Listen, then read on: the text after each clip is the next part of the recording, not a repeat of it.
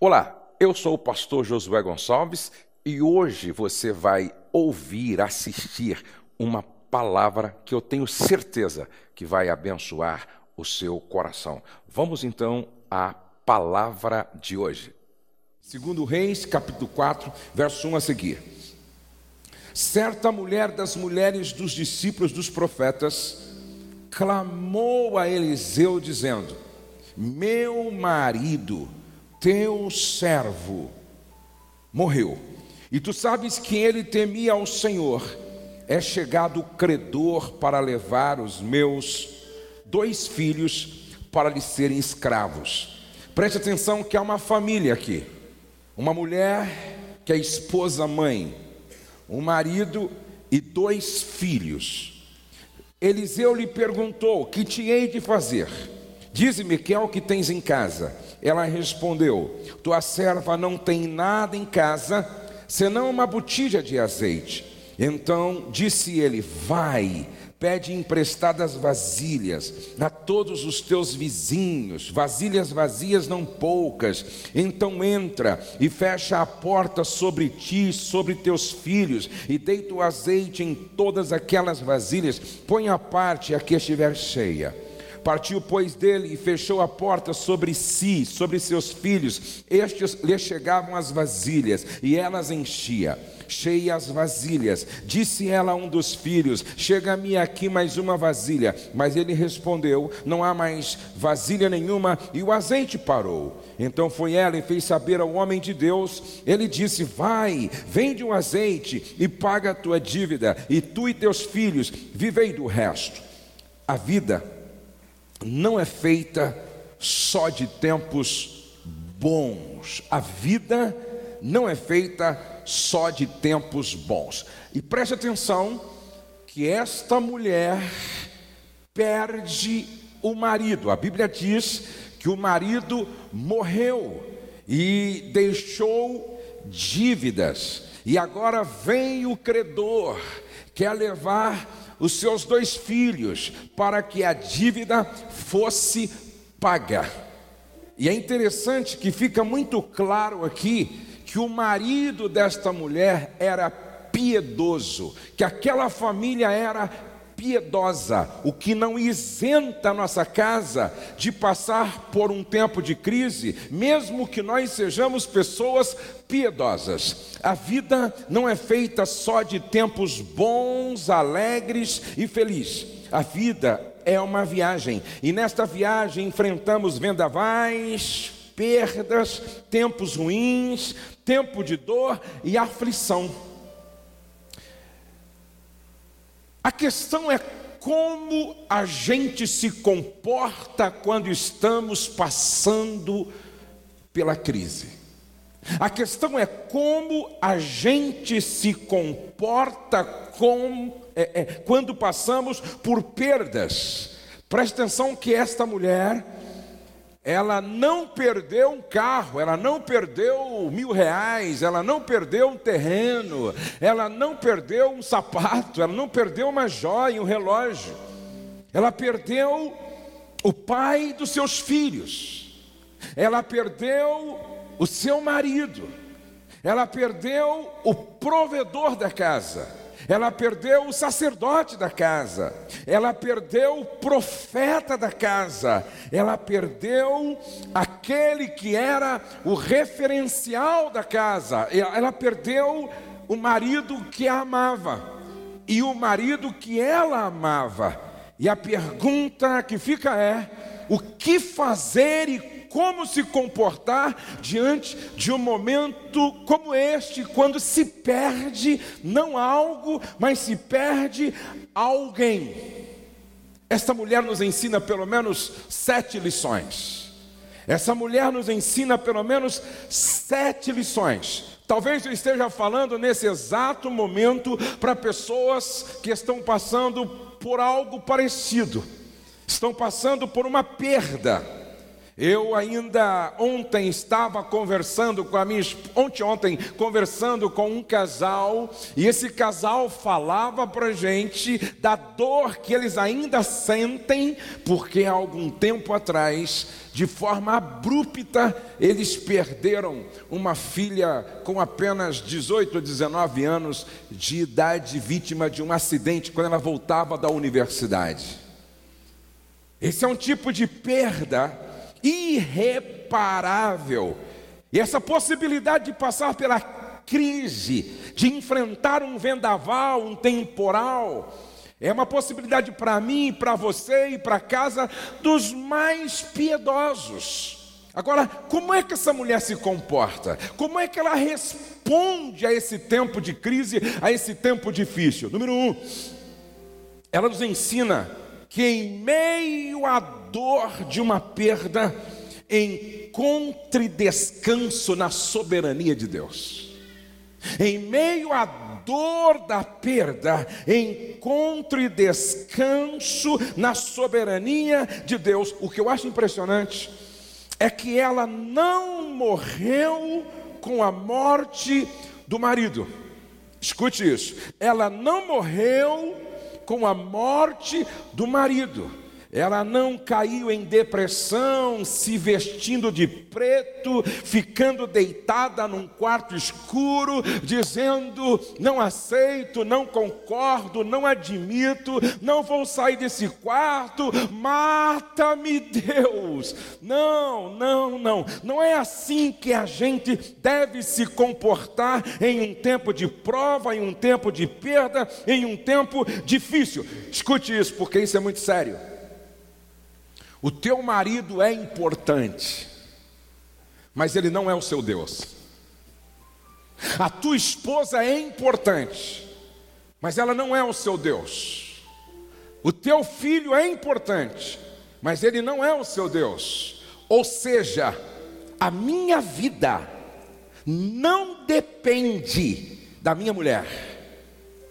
A vida da minha mulher não depende de mim.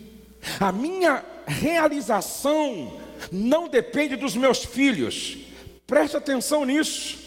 Porque se eu fizer da minha mulher a fonte de toda a minha realização, eu estou cometendo o pecado de idolatria.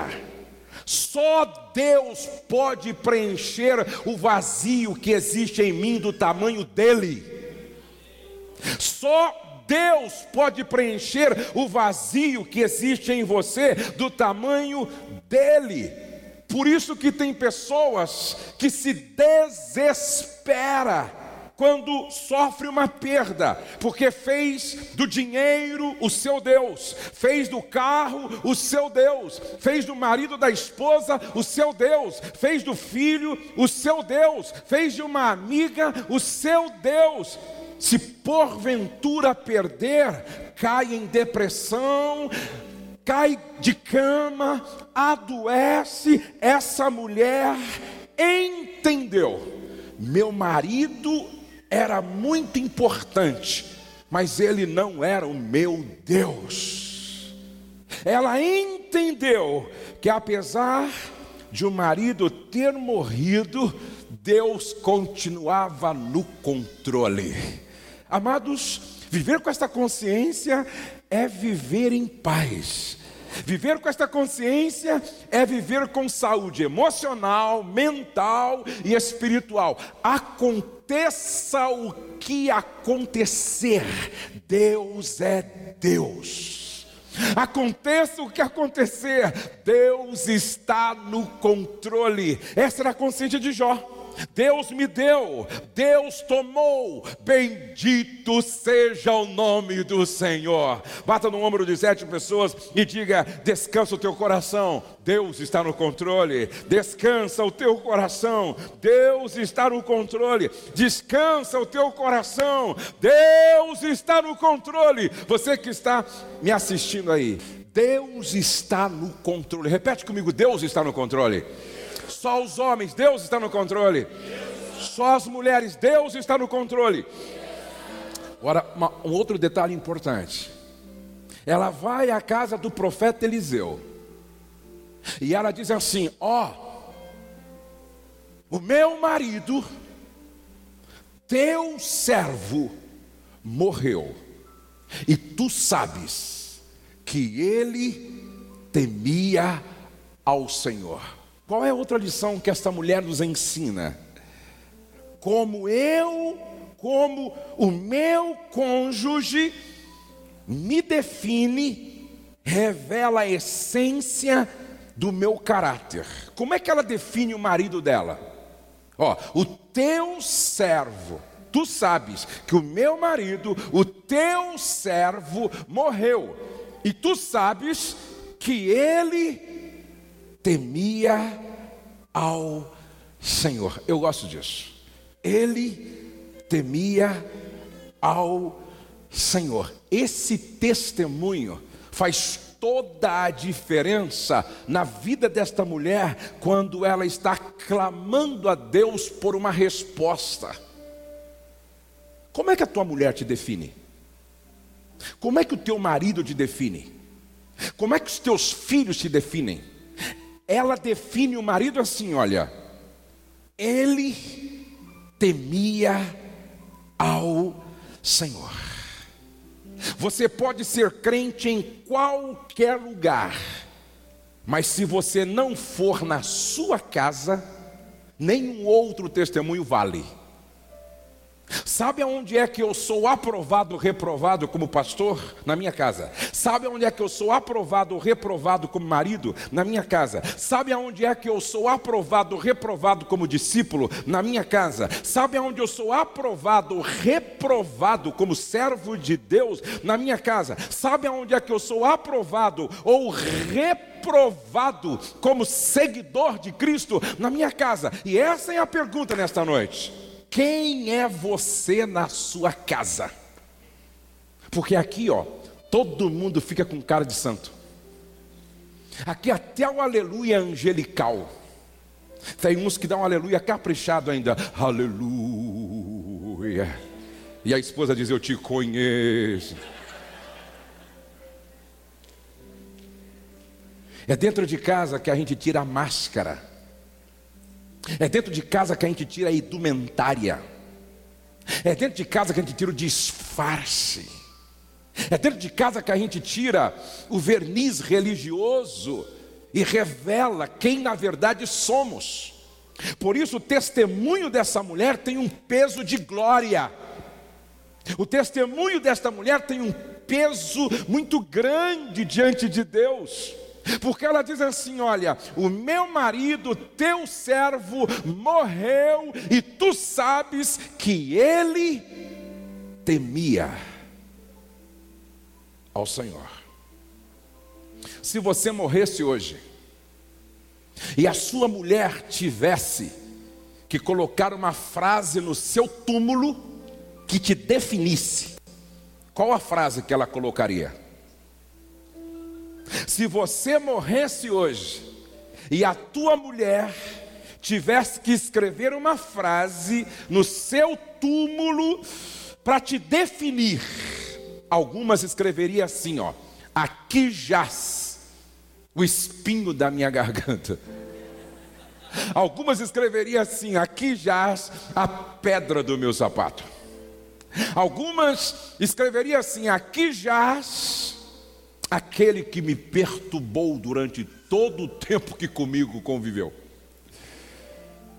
Agora, irmã, se você morresse hoje e o teu marido tivesse que escrever uma frase no seu túmulo para definir quem você foi durante o tempo que viveu ao lado dele, qual é a frase que o teu marido escreveria? Aqui já a chata das chatas da família. Como é que a, a, o teu marido te definiria em uma única frase se você morresse a semelhança deste marido que morreu? Ela define assim: ele temia ao Senhor que você nunca leve o nome de chata ciumenta doentia, perfeccionista doente, que você nunca leve o nome de sogra insuportável, nora insuportável, filha ingrata, mulher infiel. Que o teu marido possa te definir como essa mulher definiu o marido dela. Ela temia o Senhor, ele temia ao Senhor.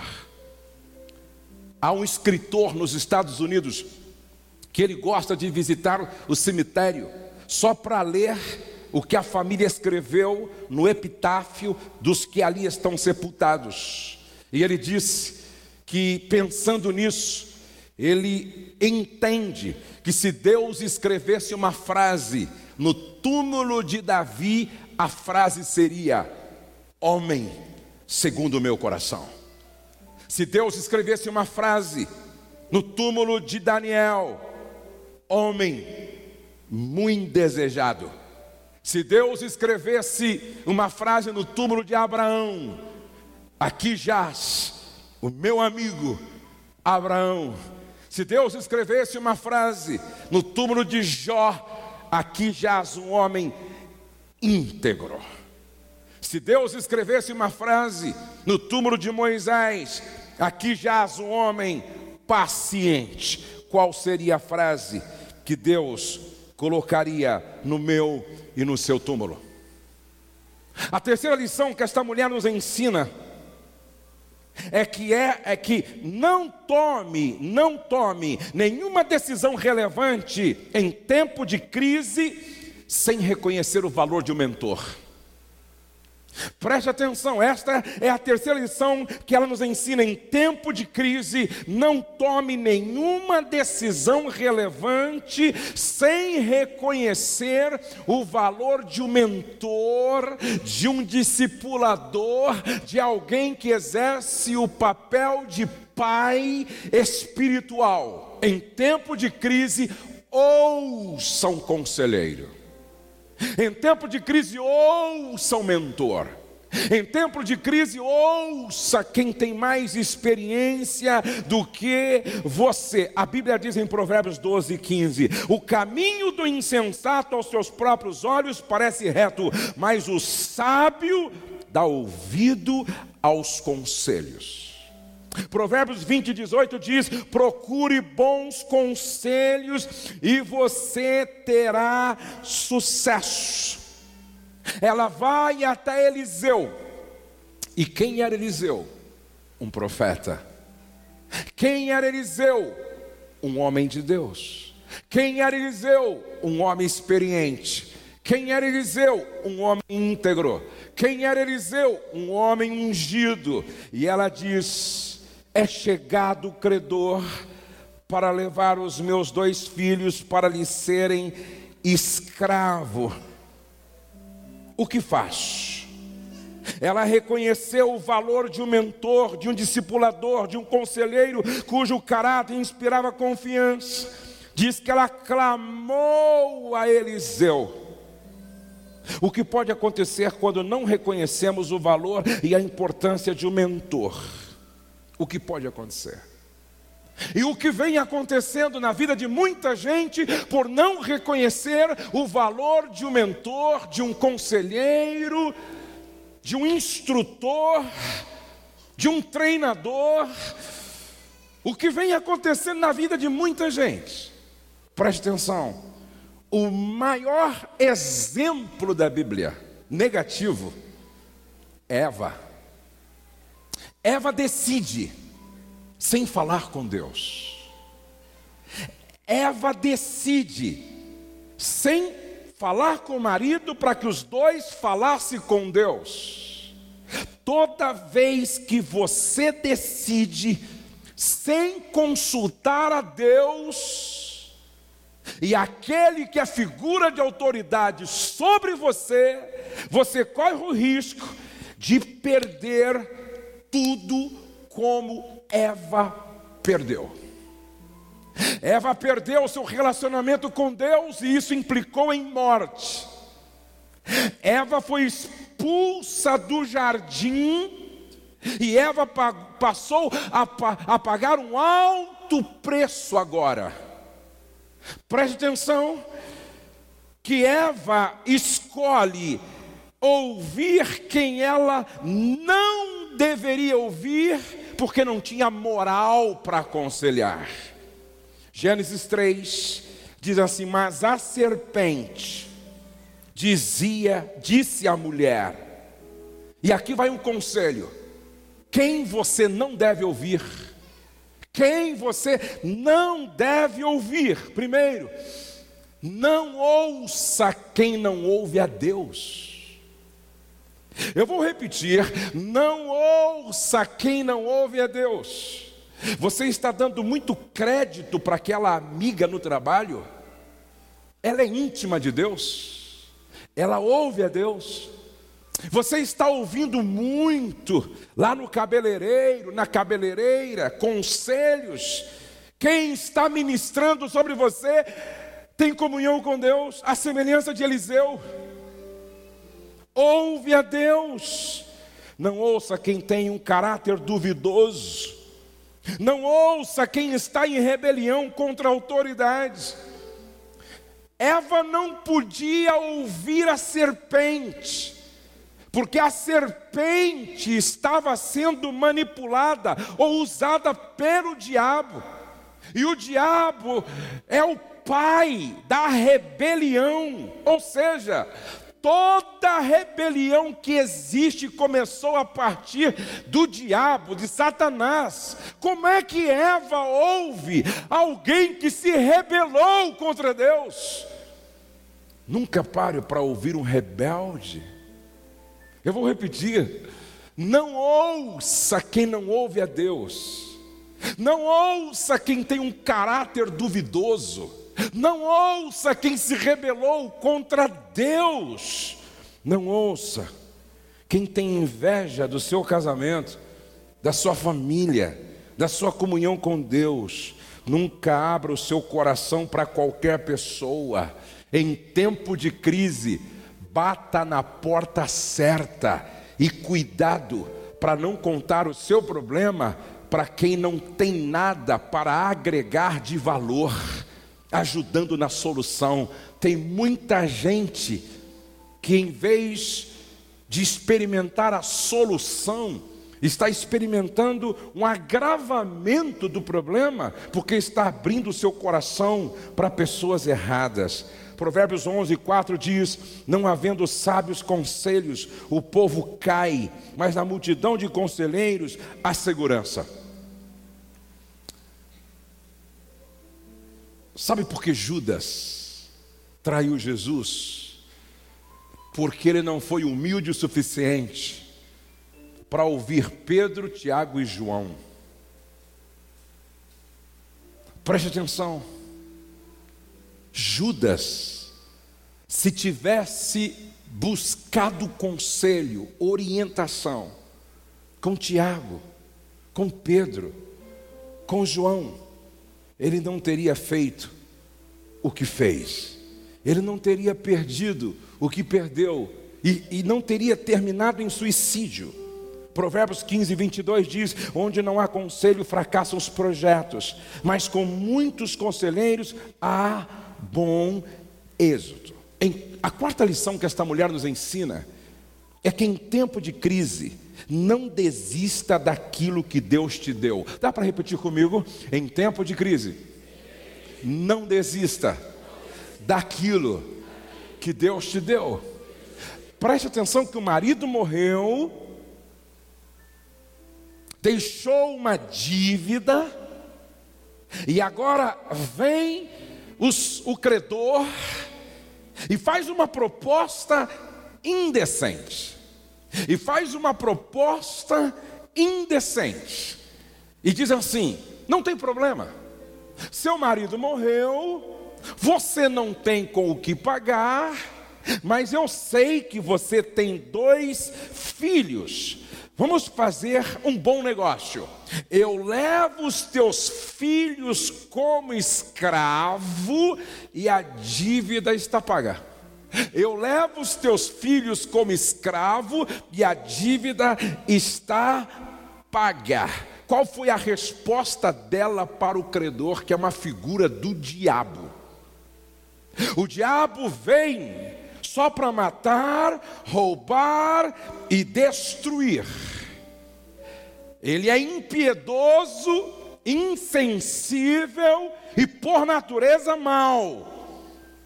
Esse, esse credor não tem piedade, não é sensível, não é solidário, não é misericordioso.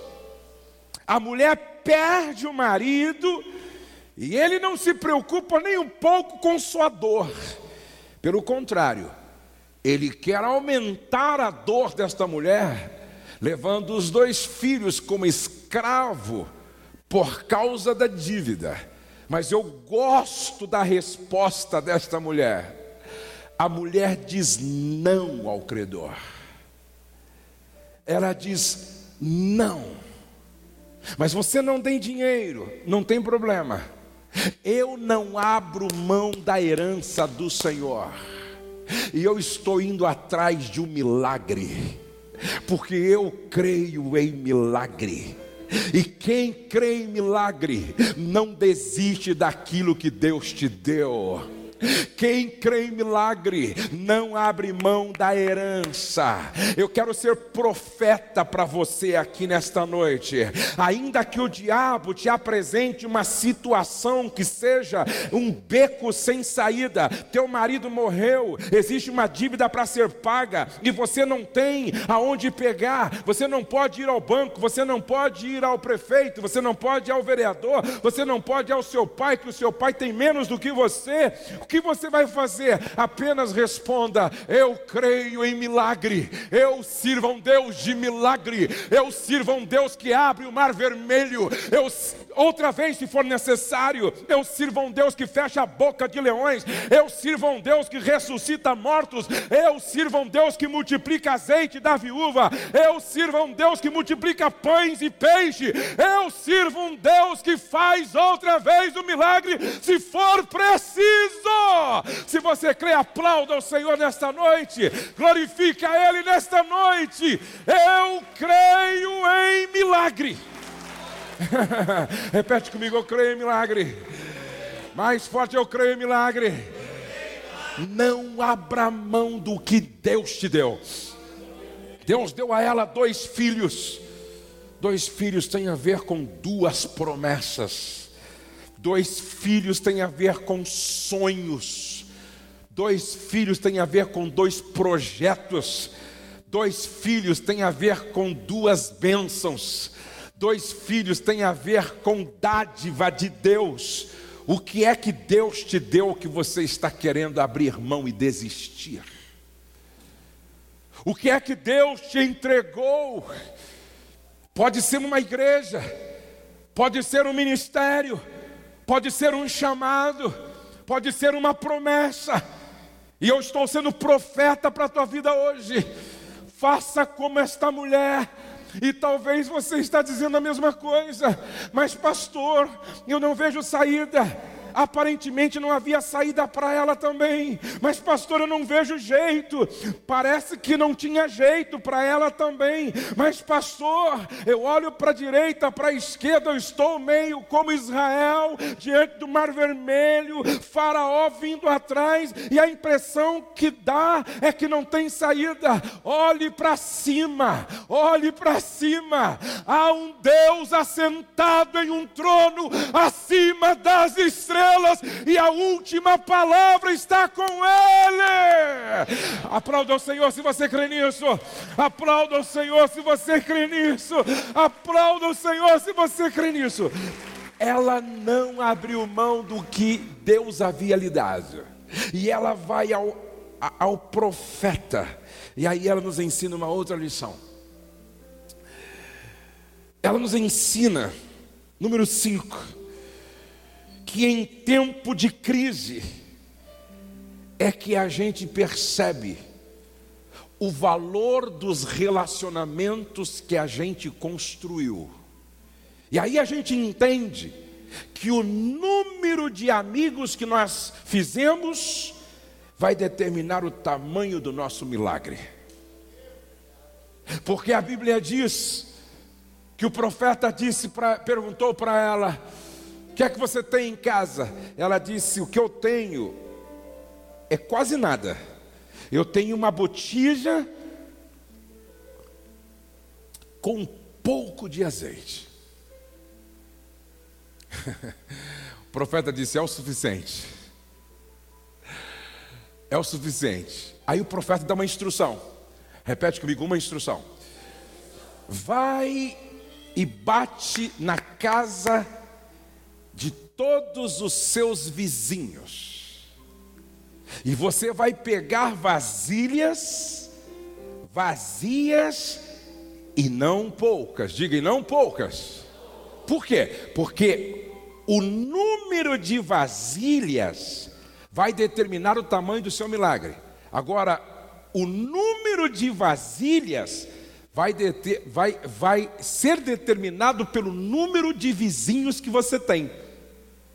Se você tiver um bom relacionamento, com muitos vizinhos, você vai ter muitas vasilhas. E se você tiver muitas vasilhas, você vai ter um milagre muito grande.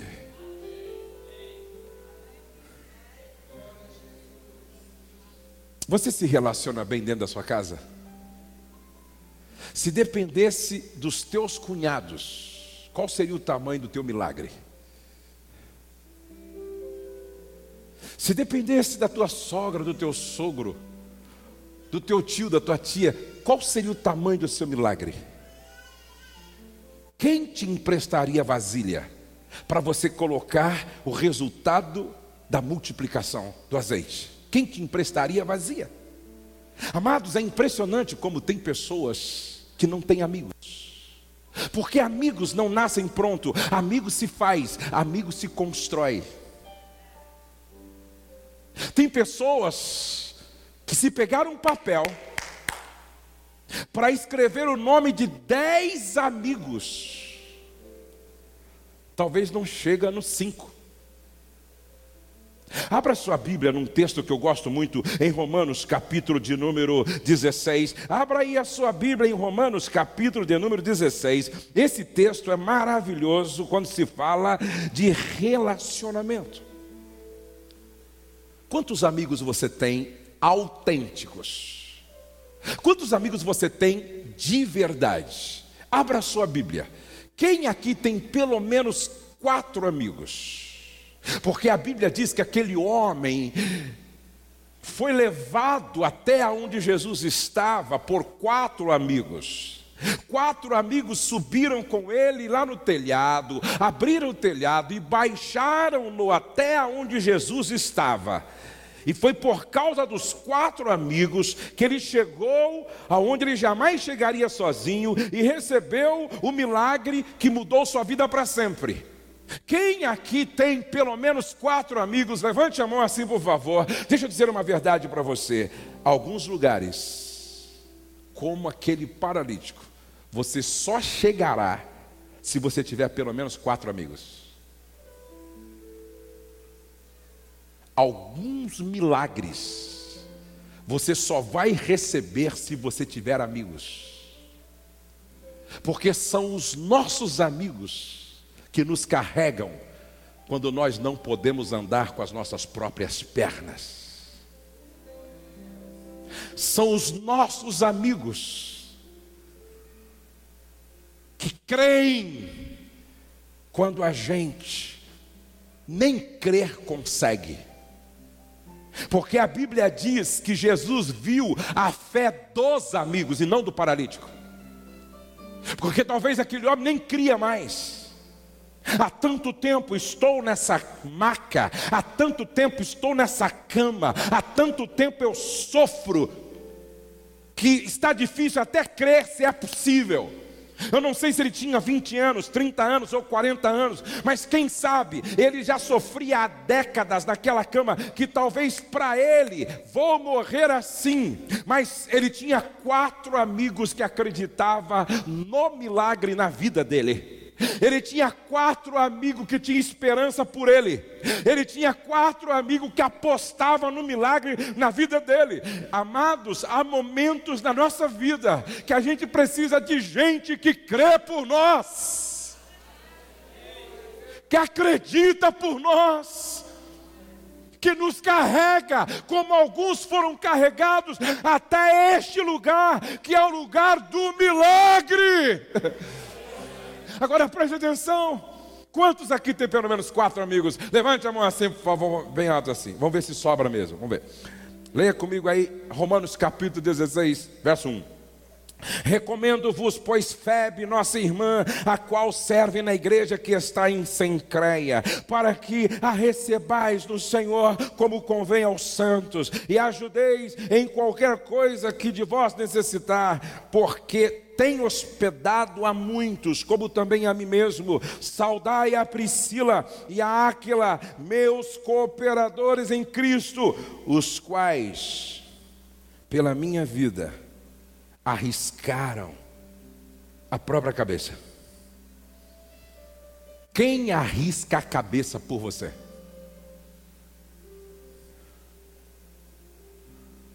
Essa é uma pergunta séria. Quem arriscaria a cabeça por você? Nem a tua mulher? Sobrou algum amigo aí?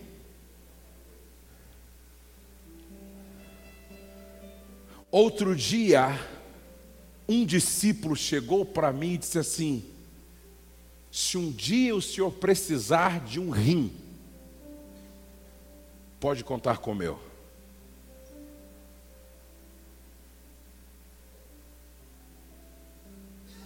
Amados, amigos não são opcionais, são necessários. Agora, amigos, são como árvores frondosas, que em tempos difíceis oferecem sombra e frutos. Agora preste atenção aqui, olhe para cá. Para você ter uma árvore que oferece sombra e fruto, você precisa plantar uma semente. Você precisa adubar a semente. Você precisa regar a semente. E muitas vezes, para semente se tornar uma árvore, vai cinco anos, vai dez anos, vai quinze anos. Sabe por que Paulo tinha amigos que arriscavam a vida por ele? Porque ele arriscava a vida por muita gente. Para quem você liga para dar parabéns no dia do aniversário? Quem você visita quando está no hospital doente? Eu sempre conto, e, e que bom que a Filó está aqui, eu sempre conto isso sobre a Rose que foi uma coisa que marcou muito a nossa família. Quando a Rose descobriu que tinha câncer, e ela foi passar por aquele tratamento, cirurgia, quimioterapia e radioterapia. Eu me lembro que a Filó foi com a Rose de Bragança em São Paulo nas oito sessões de quimioterapia. Abriu mão do seu trabalho para ficar com a Rose. A Rose ia, ia trocar prótese, que era aquela peruca, a Filó ia junto.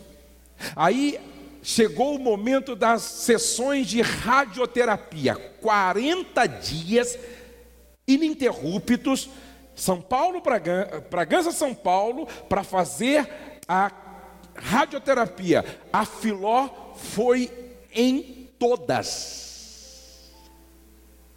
E um dia a Rose falou para mim: eu arriscaria a minha vida pela Filó.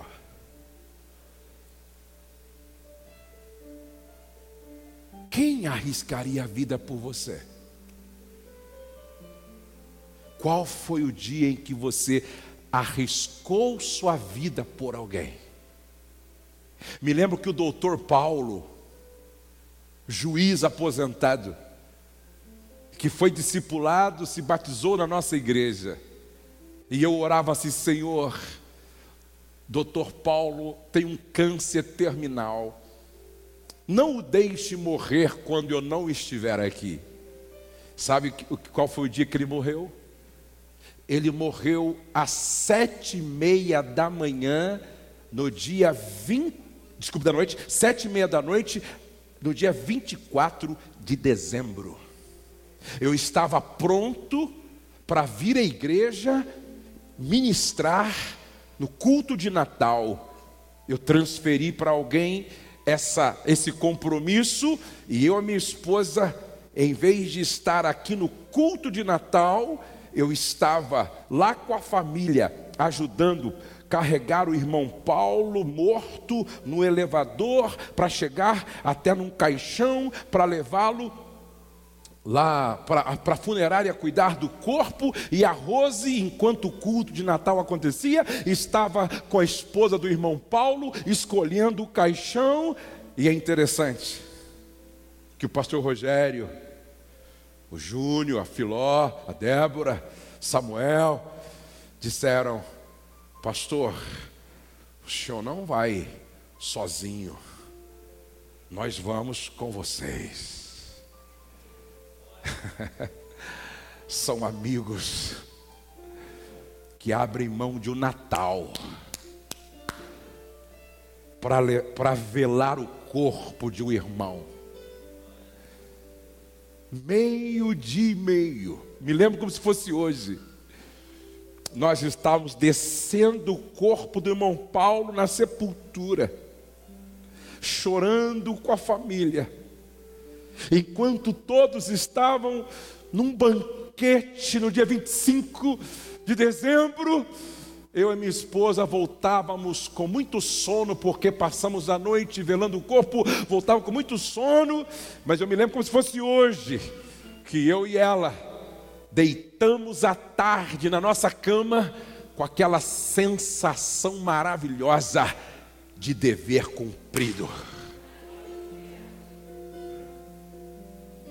Se a gente quer fazer amigos que nos ajude na dimensão do nosso milagre, nós precisamos aprender a dar a vida, a se sacrificar para construir amizades. E entre plantar uma semente da amizade e ter uma árvore, vai muito tempo. Se vocês me entendem, digam amém. Quais são as outras lições, seis e sete, que essa mulher nos ensina? Em tempo de crise, faça a sua parte no processo do milagre. Guarde isso bem na sua mente. O profeta dá uma instrução: vai, pede emprestada vasilhas, vazias e não poucas. E depois que as vasilhas estiverem na sua casa, pega aquela única com azeite e vai enchendo todas as vasilhas vazias. Guarde isto com você. O que é para você fazer, Deus não faz por você. Você não consegue multiplicar o azeite, mas você consegue carregar vasilhas vazias. Você não consegue ressuscitar Lázaro, mas você consegue remover a pedra que obstrui a sepultura. Você não consegue ressuscitar Lázaro, mas você consegue tirar a pedra. Ou seja, Deus não fará a parte dele enquanto você não fizer a sua parte. O grande problema é que tem gente querendo que Deus faça tudo. Deus, o senhor não tem alguns anjos que carregam vaso aí, não? Deus não tem compromisso com preguiçosos. Deus não tem compromisso com gente que vive deitado na rede, dorme até às 11 horas da manhã, repousa uma tarde na rede cantando: Eu quero trabalhar para meu Senhor. Isso não é fé, isso é falência de esperança. Isso é esperança burra. Deus ajuda quem trabalha. Deus ajuda quem vai à luta. Deus faz por mim quando eu não me nego fazer a minha parte. O que é que você precisa fazer para que Deus faça o que você não consegue? Quando você faz o que você pode, Deus faz o que você não pode. Quantos me entendem e pode dizer amém? Eu me lembro de uma irmã que chegou na igreja e disse assim: Pastor Josué, não, não foi para mim, não, desculpa, foi um outro pastor. Disse, pastor, meu marido está indo embora, meu marido está indo embora. O pastor disse, é mesmo, irmã? Por quê? Não sei, pastor. O pastor disse, amanhã eu vou fazer uma visita com a minha esposa na sua casa.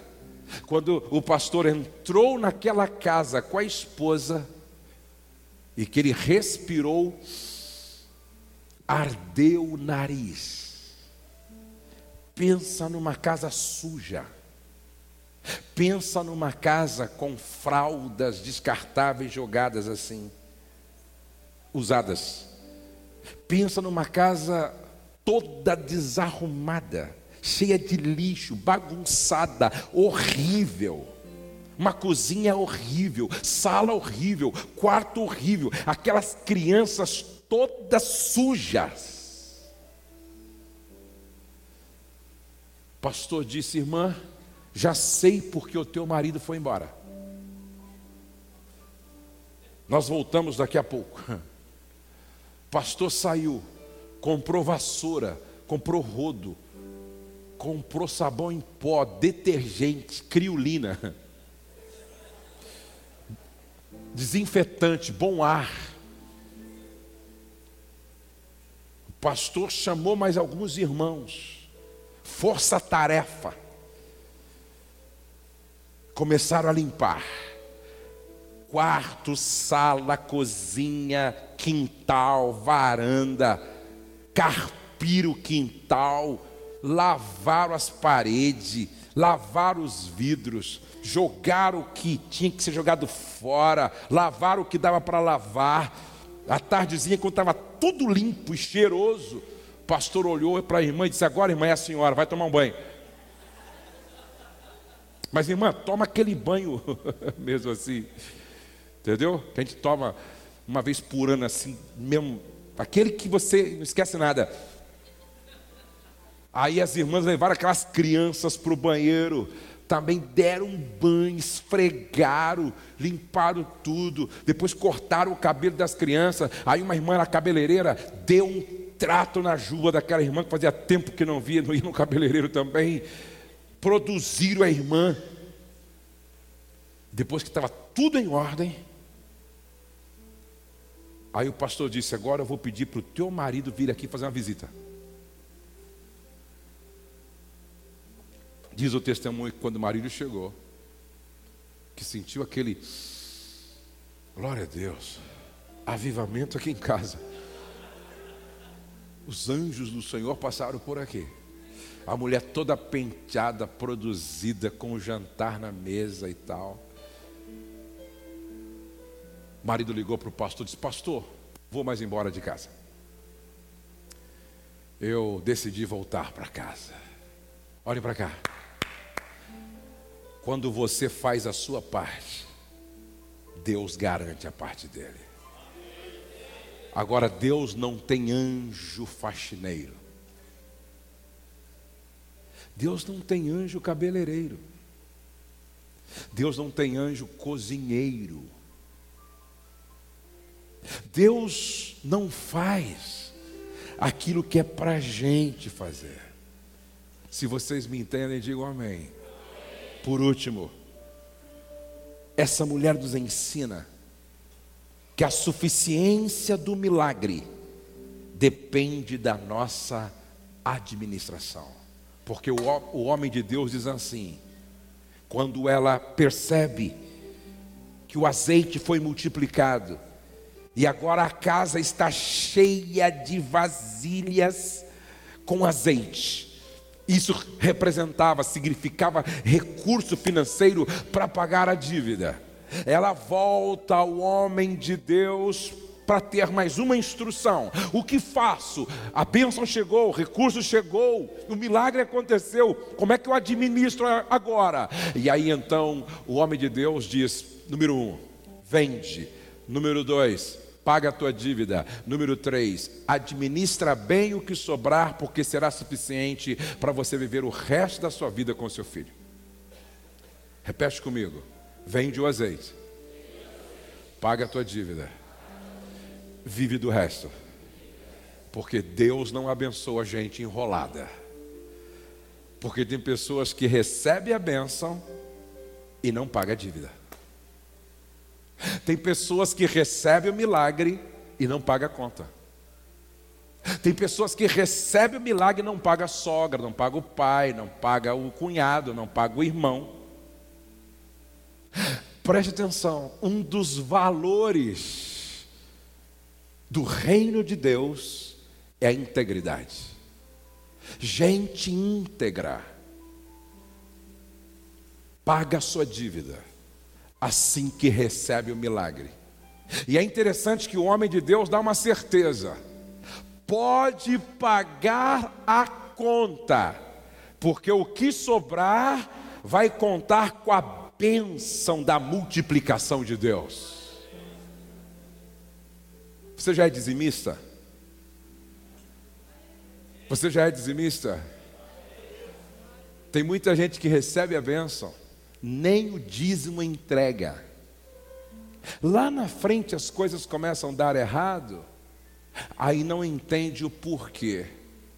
Essa é uma palavra que serve para todos nós.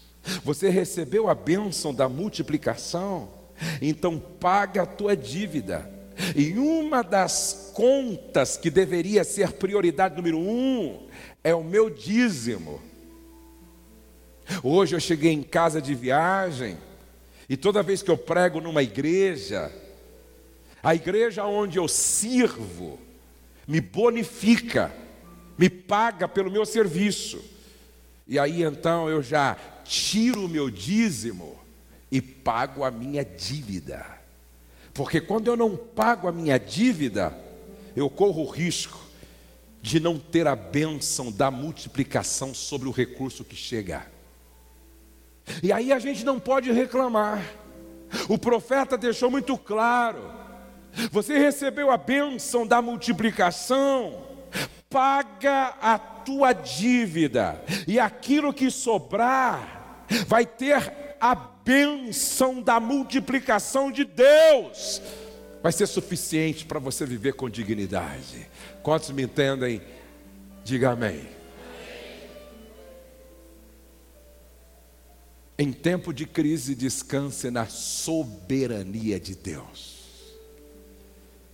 Em tempo de crise, reconheça o valor de um mentor, de um instrutor, de um conselheiro não tome nenhuma decisão relevante sem ouvir quem ouve a Deus. Construa relacionamentos, porque em tempo de crise, você vai ver o quanto valeu a pena fazer amigos e preservar amigos. E quando você receber o milagre da multiplicação, paga a sua dívida porque o que sobrar vai ser suficiente para você viver com dignidade. Quantos podem dizer amém?